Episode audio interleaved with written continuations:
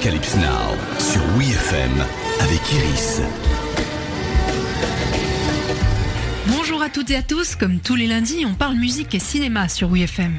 Avant d'envoyer des millions de spectateurs dans une galaxie très très lointaine, le réalisateur George Lucas a eu les pieds sur terre avec American Graffiti, sorti en 1973. Pour son deuxième long métrage, le seul qui ne sera pas de science-fiction, Lucas parle du passage à l'âge adulte et fait appel à ses propres souvenirs de jeunesse. Il nous renvoie en 1962 en Californie au cours de la dernière soirée d'une bande de copains avant de quitter la ville pour rejoindre la fac. Demain, ils seront partis, ils profitent donc de leur dernière nuit à sillonner les rues et le drive-in au volant de leur belle américaine. À la radio, branché en permanence, l'animateur culte Wolfman Jack et les plus grands titres rock de l'époque. Where were you in 62?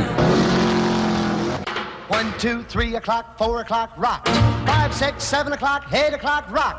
9, 10, 11 o'clock, 12 o'clock, rock. We're gonna rock around the clock tonight. What, What did you say? Someone wants me. Someone roaming the streets wants me. Son goût immodéré pour les classiques rock des années 50-60 a d'ailleurs failli coûter son film à George Lucas. Il faut dire que pour la bande-son d'American Graffiti, il souhaite à l'origine réunir près de 80 morceaux, faisant littéralement exploser le budget du film en droit d'auteur. Tous les plus grands studios refusent dès lors de financer le film. Trop cher. Seul Universal accepte finalement de risquer l'aventure lorsque Francis Ford Coppola, pote de George Lucas, tout juste auréolé du succès du parrain, embarque en tant que producteur. Ça, et parce que Lucas se résigne finalement à revoir ses ambitions à la baisse. La bande originale est réduite à 44 morceaux, sans un seul titre d'Elvis Presley. Mais bon, pas de panique, il y a quand même du lourd. Les Beach Boys, Chuck Berry, Buddy Holly, The Platters ou encore Bill Haley et le mythique Rock Around the Clock. Le spectateur est cueilli dès le générique. Steve, Kurt et Terry, joués par Ron Howard, Richard Dreyfus et Charlie Martin Smith, se retrouvent sur le parking du Mel's Drive-In. Le premier adossé à sa Chevrolet Impala de 58, le deuxième en deux chevaux et le dernier en Vespa avec laquelle il manque de s'emplâtrer dans le mur. Cascade qui, pour l'anecdote, n'était absolument pas prévue. Smith a réellement perdu le contrôle de son deux roues, mais a continué comme si de rien n'était.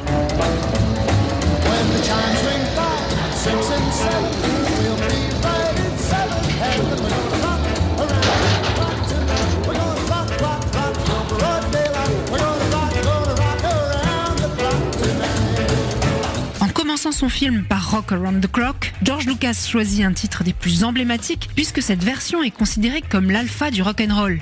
Avant ce morceau, pour parler de rock and roll, on utilisait le terme nouveauté foxtrot. Ça fait mal, hein? Face B d'une chanson intitulée 13 Women and Only One Man, Rock Around the Clock aurait pu passer totalement sous les radars. Mais il est sauvé grâce à un autre long métrage. Lorsque le réalisateur Richard Brooks le met au générique de son film Graines de violence, le morceau devient le tout premier single rock à s'emparer de la première place des charts aux États-Unis et marque ainsi un point de départ, l'année zéro de l'histoire du rock.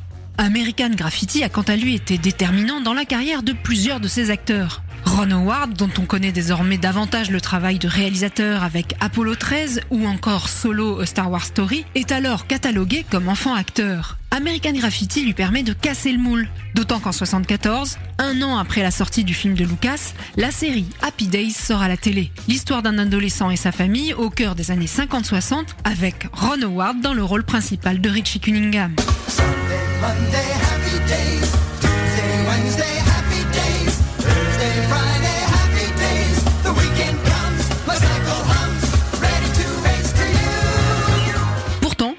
Aux idées reçues, le jeune acteur n'a pas été choisi pour ce rôle après avoir joué dans American Graffiti, mais l'inverse. Ron Howard ayant tourné le pilote de Happy Days un an avant, en 1972, et c'est en voyant ce pilote que Lucas le choisit pour son film.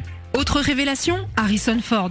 Il jouera Han Solo pour George Lucas 4 ans plus tard, mais en 73, il est toujours charpentier en parallèle de petits rôles à la télé et au cinéma. Avec American Graffiti, il signe son premier grand rôle. Il y est l'arrogant Bob Falfa qui manque de se tuer lors d'une course de voiture. Ford a d'ailleurs tenté de pimenter un peu son personnage. Lorsque celui-ci courtise la petite amie de Steve, Harrison propose de le faire en chantant.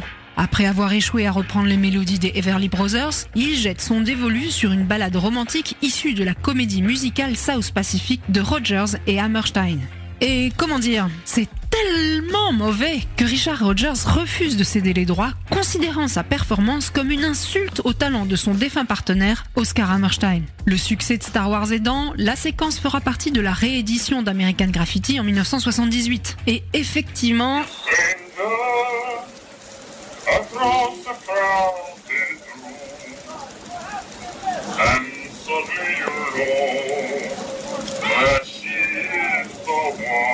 Quant à American Graffiti, une suite verra le jour en 79. Mort American Graffiti. Même casting, même bande-son. Énorme, mais pas même réalisateur, ni même résultat au box-office. Pas grave, avec les 115 millions de dollars du premier, George Lucas a pu faire Star Wars. Mais ça, c'est une autre histoire. Apocalypse Now, c'est fini pour aujourd'hui. Rendez-vous lundi prochain pour un nouvel épisode. Retrouvez tous les épisodes d'Arocalypse Now en podcast sur wfm.fr.